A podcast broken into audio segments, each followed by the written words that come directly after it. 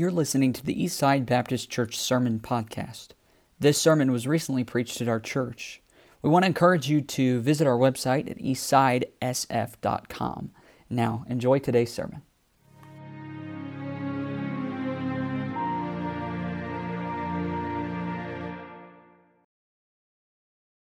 John chapter 12, if you'd like. And also, when you hold that place, go to Mark 14, because we're going to read out of two places tonight John 12 and Mark 14. Just noticing this inflation thing. You know, everybody that's on Social Security is all excited because we're getting a, a big giant raise in Social Security, right? I mean, that's, that's awesome. No, it's not. That just means inflation is really, really high. Cost of living has really gone up. But, uh, and so, why would we want to have a missions conference in light of all of this? Well, we should. it's because the right thing to do. And uh, we only have so much time to get done the things that God has given us to do. Jesus lived on this earth for approximately 33 and a half years. For the last three and a half years, we know that he conducted what we refer to as his earthly ministry. And to the point that we're going to look at tonight, the culmination so far, I believe, had been the founding of his church. But now the time drew near for him to go to the cross of Calvary. There he would fulfill the plan uh, and the heart of the Father. I believe when Jesus was talking to Nicodemus, he made very clear his Father's heart. Because eventually he says to Nicodemus, For God so loved the world that he gave his only begotten Son, that whosoever believeth in him should not perish, but have everlasting life. There on that cross, he would suffer more than we can fathom. He shed his blood as an atonement for the sins of all mankind and then gave his life in our place. He made it possible that all men everywhere could be saved. But not too many days before the crucifixion, two very similar things happened to the Lord Jesus Christ. In fact, these two events are so similar, often people see them as the same event. Both were done for the purpose of anointing the body of Jesus before he was buried. It's kind of interesting if you think about this. Do you remember that first Easter morning when the ladies went to the tomb? They took spices to anoint his body. Did they get to do it? No. Why? He was gone. He had risen from the dead. These two ladies that we're going to look at tonight, I think they understood that. I think they knew this is the only chance they had to do what they're going to get to do. And so they did that before his burial. It's kind of interesting to think about this. And so let's read about these two different but similar stories. The first I want to read is in John chapter 12, beginning in verse number 1. All right? And uh, I'll have you be seated here. I'll have you stand when I get to Mark chapter 14. John chapter 12, beginning in verse 1. Then Jesus, six days before the Passover, came to Bethany, where Lazarus, which, was, which had been dead, whom he had raised from the dead, uh, there they made him a supper, and Martha served, but Lazarus was one of them that sat at the table with him. Then took Mary a pound of ointment of spikenard, very costly, and anointed the feet of Jesus, and wiped his feet with her hair, and the house was filled with the odor of the ointment. Then saith one of his disciples, Judas Iscariot, Simon's son, which should betray him, why was not this ointment sold for 300 pence and given to the poor? And this he said, not because he cared for the poor, but because he was a thief and had the bag and bare what was put therein. Then said Jesus, Let her alone. Against the day of my burying has she kept this. For the poor always you have with you, but me you have not always. Now go over to Mark chapter 14, if you will, with me. Mark chapter 14, we'll begin reading in verse number 3. The same story is also found in Matthew 26. Mark chapter 14 and verse number 3.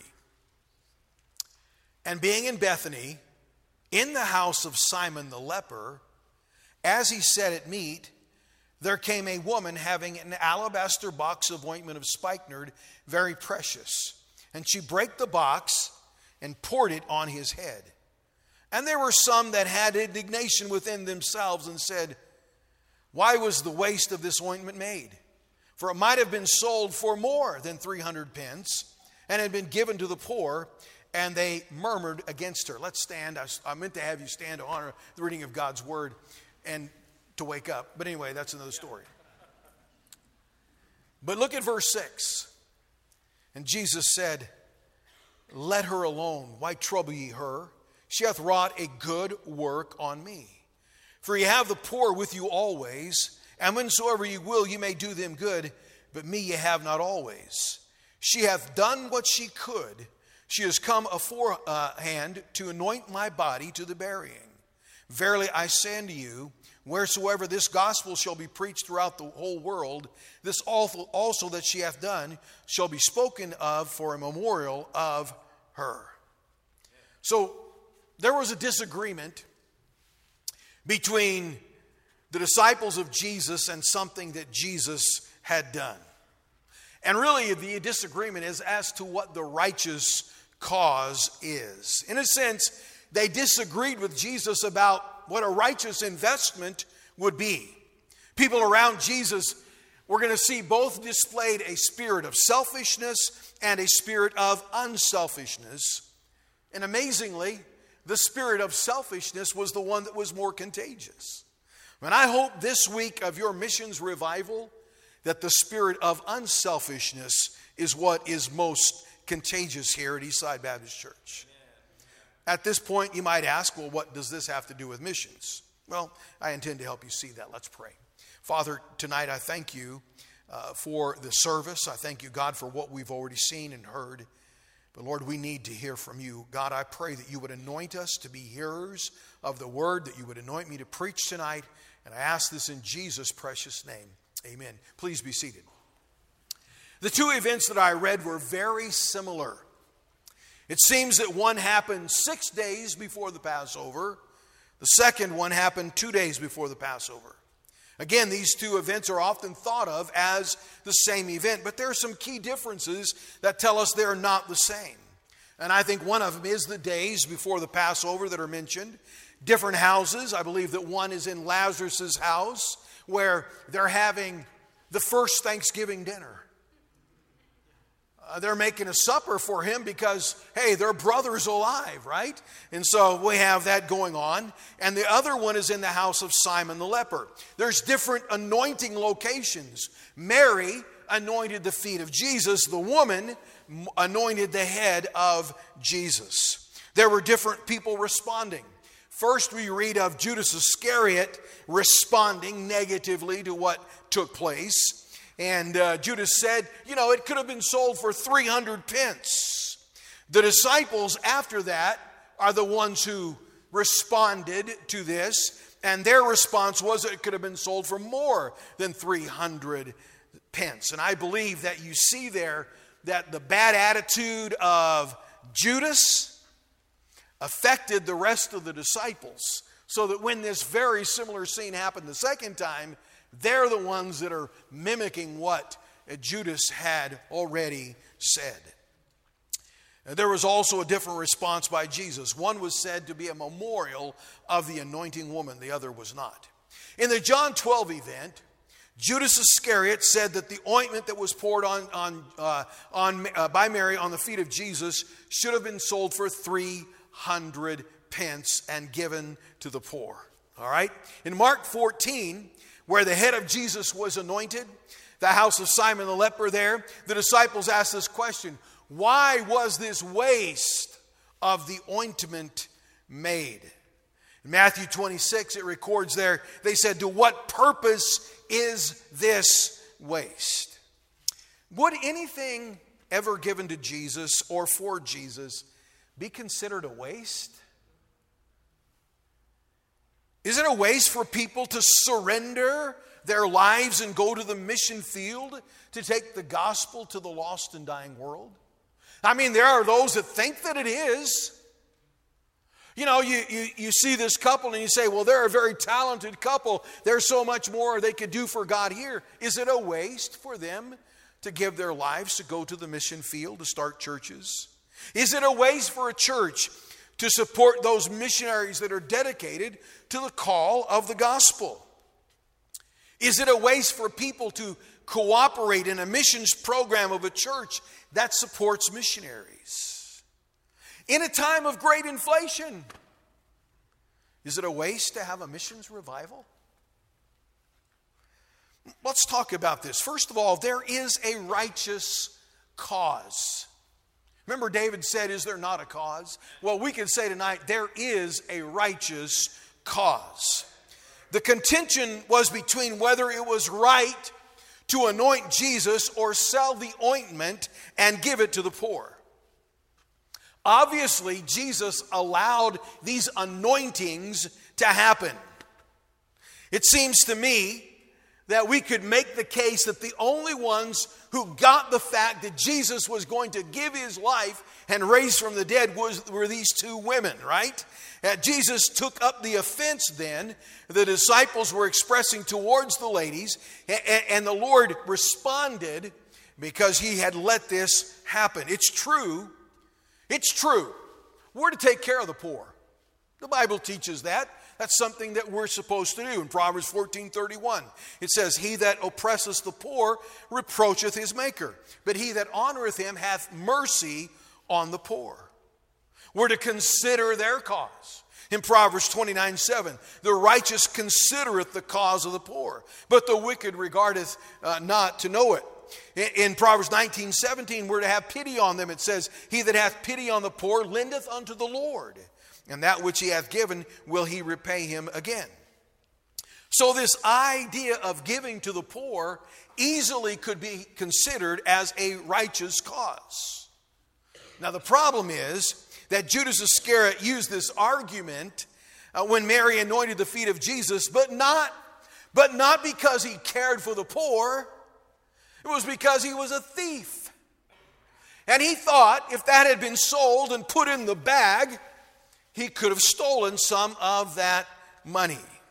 And uh, I think his use of this argument, as I already have said, led to the other disciples using that argument the second time that Jesus was anointed. There are many who would truly consider that the selling of this ointment and giving of the poor would have been a better thing to do than to have anointed Jesus with it. But can I tell you, Jesus did not? That ought to tell us something right there. Jesus did not. Jesus did not say, Yeah, you're right. This should have been given to the poor In fact, he took up the cause of the women that Judas Iscariot and the disciples were speaking against. Let's consider some basic truths tonight. I'm sure you're aware of them. I just want to remind you of them. First of all, we were created for the Lord. Colossians 1:16 says, "For by him were all things created that are in heaven and that are on earth," and that would include you and me, right? Visible and invisible. Most of you are pretty visible tonight uh, visible and invisible, whether it be thrones or dominions or principalities or powers, all things were created by him and for him. We were created for him. Wow. We have a purpose. We are here to please him. Uh, Revelation 4:11 there as we see that heavenly scene unfold before us it says there, Thou art worthy, O Lord, to receive glory and honor and power, for thou hast created all things, and for thy pleasure they are and were created.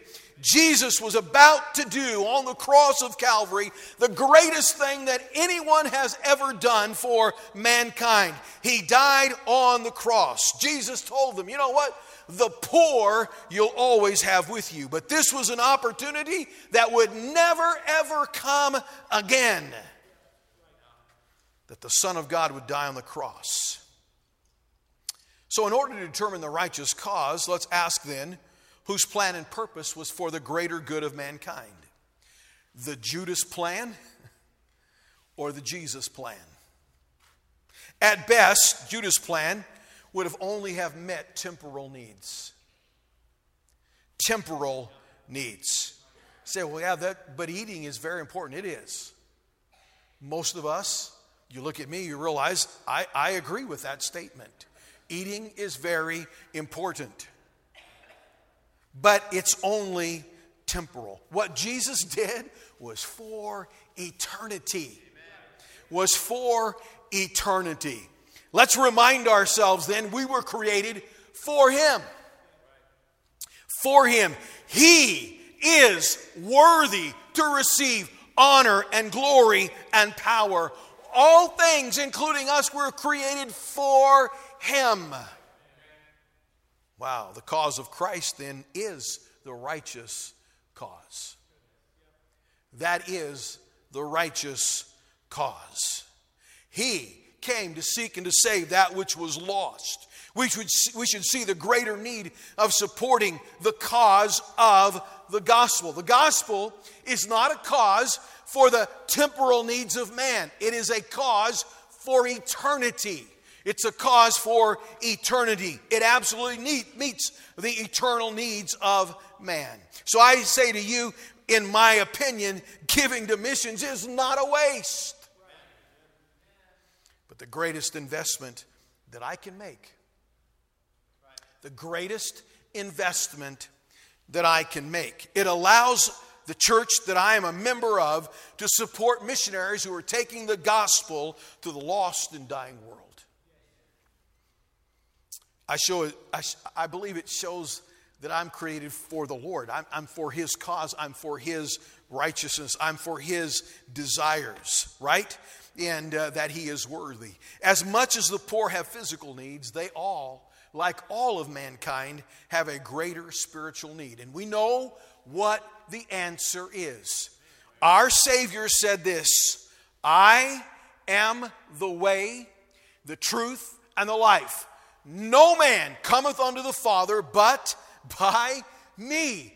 That's the cause. That's the answer. That's the message they've got to hear. There's no other way that people around this globe are going to enter into heaven but through the Lord Jesus Christ. They must hear. Jesus, when he was talking to Nicodemus, I'm amazed. He gets to this point in this conversation with Nicodemus in John 3.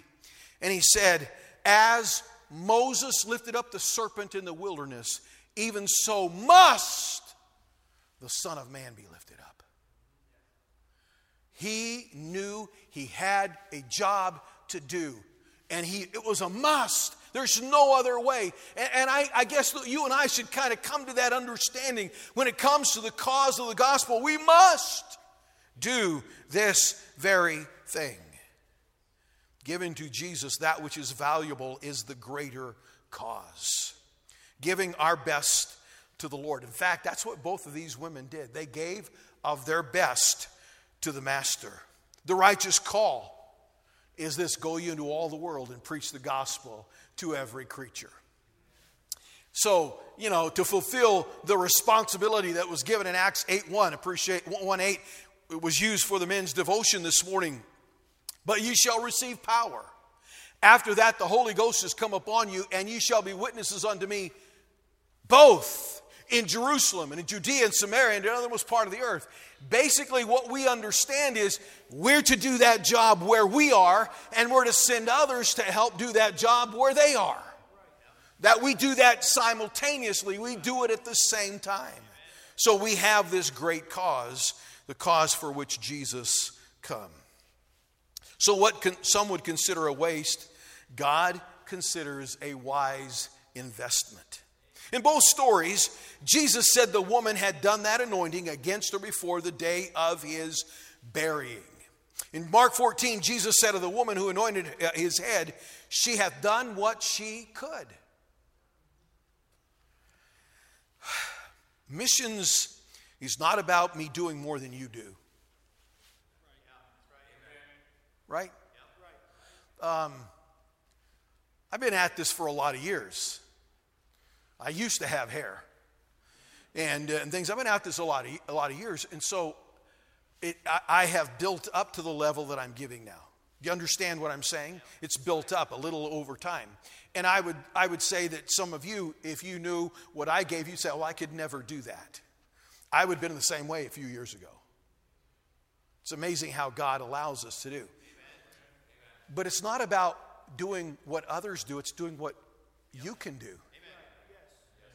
That's why when the preacher says 100% cooperation, some are going, no, no, no, I can't do that.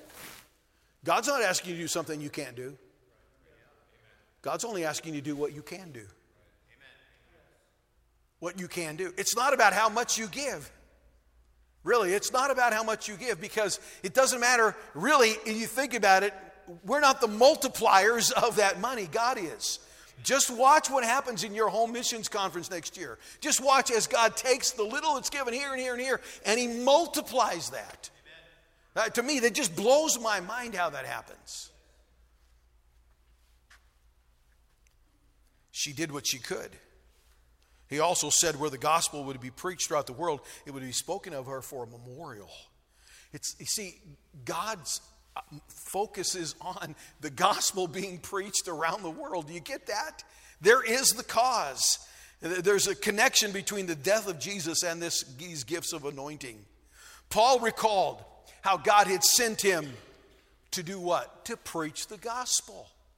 That's what Paul was sent for. For Christ sent me not to baptize, but to preach the gospel, not with wisdom of words, lest the cross of Christ should be made of none effect. For I determined, he also said, not to know anything among you save Jesus Christ and him crucified. It's clear that Jesus believed that what these two women did was a good investment of their valuable resources. Again, it showed the coming death of Jesus. It showed their trust in the coming resurrection. And while his disciples weren't getting it, these two women were getting it. This is the message the world needs to hear the death, burial, and resurrection of the Lord Jesus Christ. You know, our hearts are, are tugged upon when we see people suffering We've seen the things going on in Ukraine, it breaks our heart. We see all these different situations and things going on, and I'm, I'm not saying those are wrong or bad causes at all. But we should understand that what we have in the gospel is the greater cause. Our cause is how that Christ died for our sins according to the scriptures, and that he was buried, and that he rose again the third day according to the scriptures. Getting that message to people, you know, can save them from hell, which is the greatest of all investments. Listen to what God had Paul write in Romans chapter 10. For whosoever shall call upon the name of the Lord shall be saved. Whether they're in Germany, whether they're in Canada, whether they're in England, the missionaries this week are going, whether it's in Sioux Falls, South Dakota, whether it's in American Canyon, California. That message is for whosoever. So, for whosoever shall call upon the name of the Lord shall be saved. How then shall they call on him in whom they have not believed? And how shall they believe in him of whom they have not heard? We get saved by faith. Faith cometh by hearing, and hearing by the word of God. How shall they believe in him whom they have not heard? And how shall they hear without a preacher? Wow. And how shall they preach? There's the, here it is. Except they be sent. Except they be sent. Wow. Pastor and Mrs. Jett sent their two daughters to college this year. They didn't open up the door and say, bye. You know, unfortunately, there's a lot of investment along the way. You know, when you send your children to college, I remember when mine went, right? There's an investment that is made we send them. I think that we understand that. How beautiful, we talked, like this, talked about this morning, how beautiful are the feet of them that preach the gospel of peace and bring glad tidings of good things. In God's eyes, God says those are beautiful feet doing this job that God has called us all to do. There can develop among the people of God a spirit that is contrary to the cause of Christ. And we can do it in sounds so spiritual, right? Uh, isn't that amazing how we can get a little tweaked in our thinking? We kind of get out of step with everybody else and we can sound so spiritual. It's like the people that are watching their kid in the marching band and saying, Everybody else is out of step with my son. You know? I mean, that's kind of the idea that someone, we, we get this idea, we can sound so spiritual, but we can be so wrong. The spirit of Judas, let's talk about this, versus the spirit of Mary. Um, is your spirit of giving more the spirit of Judas or the spirit of Mary? Judas' argument against the anointing of Jesus' feet made some headway. It sounded spiritual to give money to the poor, didn't it? It does. And we have compassion on the physical needs of man. But this spirit, again, was not born out of a genuine concern for the poor, it was born out of a spirit of thievery. Yet the other disciples didn't discern that, did they? The other disciples did not discern that. In fact, I believe that the second time it happened, the two days before the Passover, that the disciples were just mimicking what they had heard Judas say. In their minds, they thought, well, Ju- well, Judas had a pretty good argument there. And I imagine they watched all of that. They watched as Mary anointed the feet of Jesus, and they heard Judas say, hey, you know, this could have been sold for 300 pence. And now, here, four days later, it's happening, happening in the house of Simon the leper. This woman anoints the head of Jesus, and they're going, Well, man, a second time? We're wasting an awful lot here. This could have been sold for more than 300 pence. It's almost like they're saying, Hey, this one's more valuable than the other one. It could have been sold for even more. Getting that spirit, that indignation. They were much displeased. The Greek word is also translated as much displeased. To them, to take that alabaster box of very precious ointment and use it to anoint the head of Jesus was a waste. Very costly, precious means they were, is very costly. I, I, tried to look it up and see what it would be worth today. And you know how you, when you look up things, you get all kinds of answers. that means nobody really knows, all right? And I, I read things from like $45 up to like $500 and whatever. And so, but it, it doesn't matter. It was worth a lot, right? And they, in their minds, the poor were more deserving of this than the Lord. By the way, we're subjected today to a lot of pleas for the poor. And they do tug on my heart. You know, tunnels to towers and, and all those kind of things and, and, and stuff. And you think, man, I, I should do that. And you see these kids and suffering with cancer. You want to give to that and all these different things. And they do plead. The one that doesn't get me is the animal one. I'm sorry anybody can make their dog look like it's scared, you know, and things like that. And uh, me and Oakley have had a few of those moments, but anyway. And uh, but hey, hey, listen, so I don't get that, but we do have a lot of these pleas. In fact, you can't usually go to Walmart without them saying, Would you like to make a donation to this and that? I mean, they're, they're always hitting us up for something. And then you walk out and somebody's going, Hey, can you donate to this? I mean, everybody's asking for all of these things. And so there's a lot of pleas. The problem is, and they're worthy causes, the problem is we realize we have a greater cause that we're investing in. And that cause is of eternal value. What would be have been the eternal value if these boxes had been sold and the money given to the poor? There would be no eternal value. So, is there any Judas spirit, spirit in your thinking about missions? Judas was selfish. Sometimes people think if I give that, then I, I have to give up something else. I can't afford it because, you know, Starbucks is more expensive now. I can't afford to give to missions. You know, we like to go out to eat all the time. I, I can't afford to give to missions. I've got these other things that are more important to me. And sometimes when it boils down to it, our spirit is kind of like a selfish spirit. We're kind of more like Judas because we're thinking, hey, what can I get out of this instead of, hey, what can I do for the Lord? They didn't comprehend, did they? The disciples and all of this. The greatest thing that we could do is to do something for the Lord Jesus Christ. You have the spirit of Mary. I, I believe that if you look at Mary, you realize that her heart was full of thankfulness to the Lord. Stop for a moment and think what the Lord had done for her life. First of all, He had saved her. Right? Mary was saved. Mary is the one that was sitting at the feet of Jesus in their house. Remember that? I mean, Mary had a close relationship with the Lord. He saved her, He gave her this wonderful relationship with her Creator. She had this great relationship. And then when her brother died, he did something that she just couldn't hardly even comprehend would happen. She, he raised her brother from the dead. I mean, you talk about an amazing thing. Jesus brings Lazarus back from the dead. So when we get to John chapter 12, hey, they're making a meal for Jesus. I'm telling you, that's why I called it the first Thanksgiving meal because, hey, they're thankful for what Jesus did. I can see that happening. I, I know Baptist women, and, and a lot of them have an amazing gift in cooking. And uh, I can remember there were some ladies in our church. My mom was one of them. There's a lady, it was her next door neighbor. These two ladies.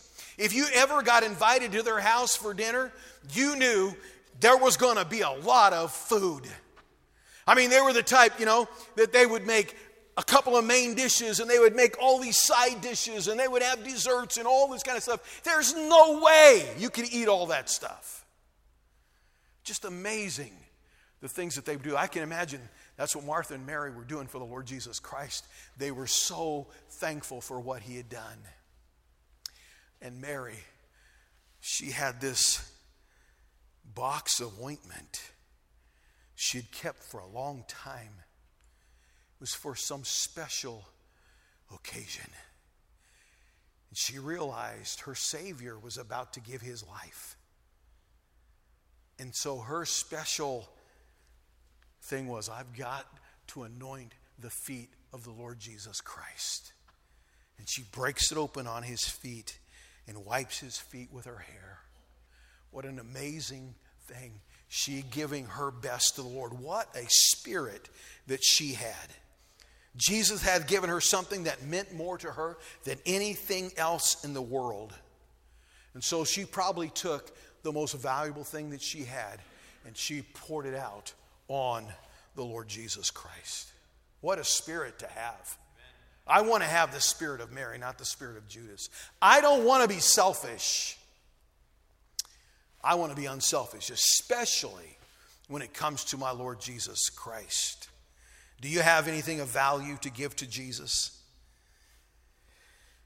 Many of us realize that missions is something we should invest in but we don't always understand how the little that we can give could make a difference.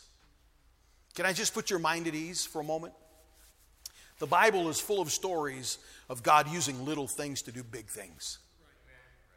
You remember the story of David and Goliath? right? I mean, God used a young boy, teenage boy probably, to defeat this giant. God can do that. You remember the stories in the New Testament? How God took uh, one little boy's lunch and fed 5,000 men besides women and children. Only God could do that. You know, I was reading one time some skeptic. He said, well, really what had happened and the disciples had a bunch of food stored in a cave where jesus was and, and they were passing food through his you know coat and or his robe and, and things come on our God can take a little and make much out of it. He did it again. He fed 4,000 with seven loaves and a few fishes. He fed the multitude. He took little and made great out of it. And this is what I want you to understand. You might think that what I can give is not all that big, it's not all that much. But you see, you're giving it to one who can take little and do something great and marvelous with it. It's amazing how the Lord does that. You know, you think about giving. We learn to give systematically, right? That's important. Um, when you bought a house, you learned to give systematically, unless you're, you know, wealthy and you paid for your house right up front. But you learned to give systematically, right? They required of you every month to make some kind of a payment, at least so much, right? That's, that's systematic giving. And, that, and this is no, no, no different than that. We learn to give systematically. You know what? I have, I have come to depend on getting paid systematically. right?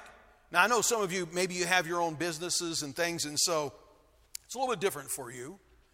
But most of us depend on getting paid systematically. Your missionary should depend on getting their finances systematically. Can you imagine what it must be like for some of them?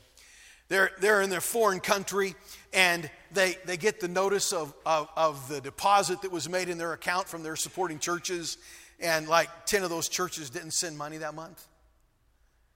Can you imagine what that must be like for them? So we learn to give systematically. This is what we're talking about. Faith promise giving is systematic right? And it's important to do that. And uh, we give through God's missions agency. God has a missions agency. You know what it is? It's called the local church. We give through the local church. That's why we do it. We do it co- collectively, and it's amazing how God works through the local church. We give above our tithes and offerings. I would like to take the money that I pay for my, we have Pacific Gas and Electric in California. I would love nothing better than to take that money and give it to missions. But you know, if I do that, when, you know, in a couple months, what, you know what they do? They cut off my electricity, my gas, right? Because, hey, they supply me a service and I owe that to them. I, in my mind, believe, I believe the Bible teaches this, that I owe my tithes. I owe those tithes. I believe God says, I'm going to give you 100%. You give me back 10. You do with the 90 as you believe is the right thing to do. So, out of that 90%, I can give offerings. I can give to missions. I make an investment then out of that which I give. So, it's above our tithes and offerings. And it's amazing that God gives us the opportunity of sharing in the benefits of the gospel. Paul, when he was writing to the church at Philippi, the Holy Spirit had Paul to write and he said, It's not that I'm desiring a gift, I desire fruit that may abound to your account. You have a heavenly account. And God adds fruit to that account. Let's think about what Paul is saying. These churches were sending, helping meet the needs of Paul, churches like Philippi helping Paul do the work that God had called him to do. So when Paul went and, and people were saved and churches were started, hey, that was fruit. God said, that's fruit that goes on your account. Wow. You see how giving a little, God takes and uses that and puts fruit on our account. It's an amazing thing that we get to participate in. By the way, God is a perfect record keeper. I'm so thankful for that. God is a perfect record keeper. This is giving, by the way, that is in tune with the heart of Almighty God. And we get to share in the victories of our missionaries. That is really awesome. That is really awesome. I don't know what it's like to have a bank account somewhere and somebody else is putting money into it. I don't have that going on in my life. I don't have a rich uncle. The, the, ones I had that had a little bit of money, they died and left me nothing and stuff. But anyway, uh, so I don't have somebody else adding to account that's going to benefit me, right? That's not what's going on. I don't know what that's like. But I have this going on in heaven. I have that going on in heaven. And I'm just trying to get you to understand the greater cause. The greater cause is the cause of Christ. We cannot invest, I'm telling you, for the cause of mankind. For the cause of mankind, there is no greater thing that we can do than to get the gospel message to people. This is greater than feeding them. And there's no greater cause for our own lives than participating in the plan that God has set up that gives us returns for doing what He has told us to do. Wow. So, giving to the cause of the gospel is not a waste. It's not a waste. Anyone who thinks it is has the same spirit that Judas had. That's what Judas was saying. By the way, that spirit can easily affect a church. We need to make sure that we don't have that spirit. Let's get our hearts right and have the the spirit of Mary in, in giving, in thanksgiving to our Lord. Now, none of us are going to get to anoint the head and the feet of our Lord Jesus Christ. We aren't going to have that opportunity. The best we get to do is to present Him with the fruit of souls we have had a part in bringing to Him. That blesses and pleases Him. Giving our tithes expresses thankfulness for His supply. Giving to missions lavishes on Jesus our thankfulness for His salvation. And I, I, I believe that's true, and that's what we need to do. We need to be giving our all to the Lord Jesus Christ. It's not a waste to be involved in missions, it's a blessing to get to, to be involved in God's plan. It's amazing how God blesses this over and over and over again. When you read those letters, when you get the reports of souls being saved and churches being started and things, that's what God's saying. That goes to your account. So, the next few days are some really exciting days for Eastside Baptist Church and for you. You say, Well, I, I've never done this before. Well, then it's time to step out by faith. All right? Now, let's just be clear, and I'm almost done. Faith is not me going, okay, I'm going to bite the bullet, and I'm going to do this and see what God does. Faith is just obedience. We're not talking about you saying, well, you know, I make $200 a week, so I'm going to give $500 to God. Can't do that. It's not what faith is. I saw a guy one time, I'm not kidding, I was in a church meeting. Well, no, it was, it was a college meeting. And, and this guy said, he got up and he said, I'm going to give so much. He said, I'm writing out a check. He's writing out the check. He said, I don't have any money in my checking account. I'm going to trust God to put the money there. Okay, that's not what we're asking you to do. Okay, that costs the church money. okay, all right, don't do that. That's called that's called fraud. Okay, and uh, and stuff. What we're asking you to do is to pray and ask God what you can do. Lord, what can I do? Hey, if you need to sacrifice, then sacrifice. Get involved. Get involved. This is important that we get involved and see what God does collectively this year and how God adds to your account. I guarantee you, when you get to heaven, you're not going to be disappointed. You're not going to be disappointed. You're going to find out you didn't have a rich uncle, you had a rich Savior. Amen. Amen. And that's a whole lot better. What is your spirit about this thing? Let's make sure our spirit is right. Let's have our heads bowed tonight as we prepare for our time of invitation.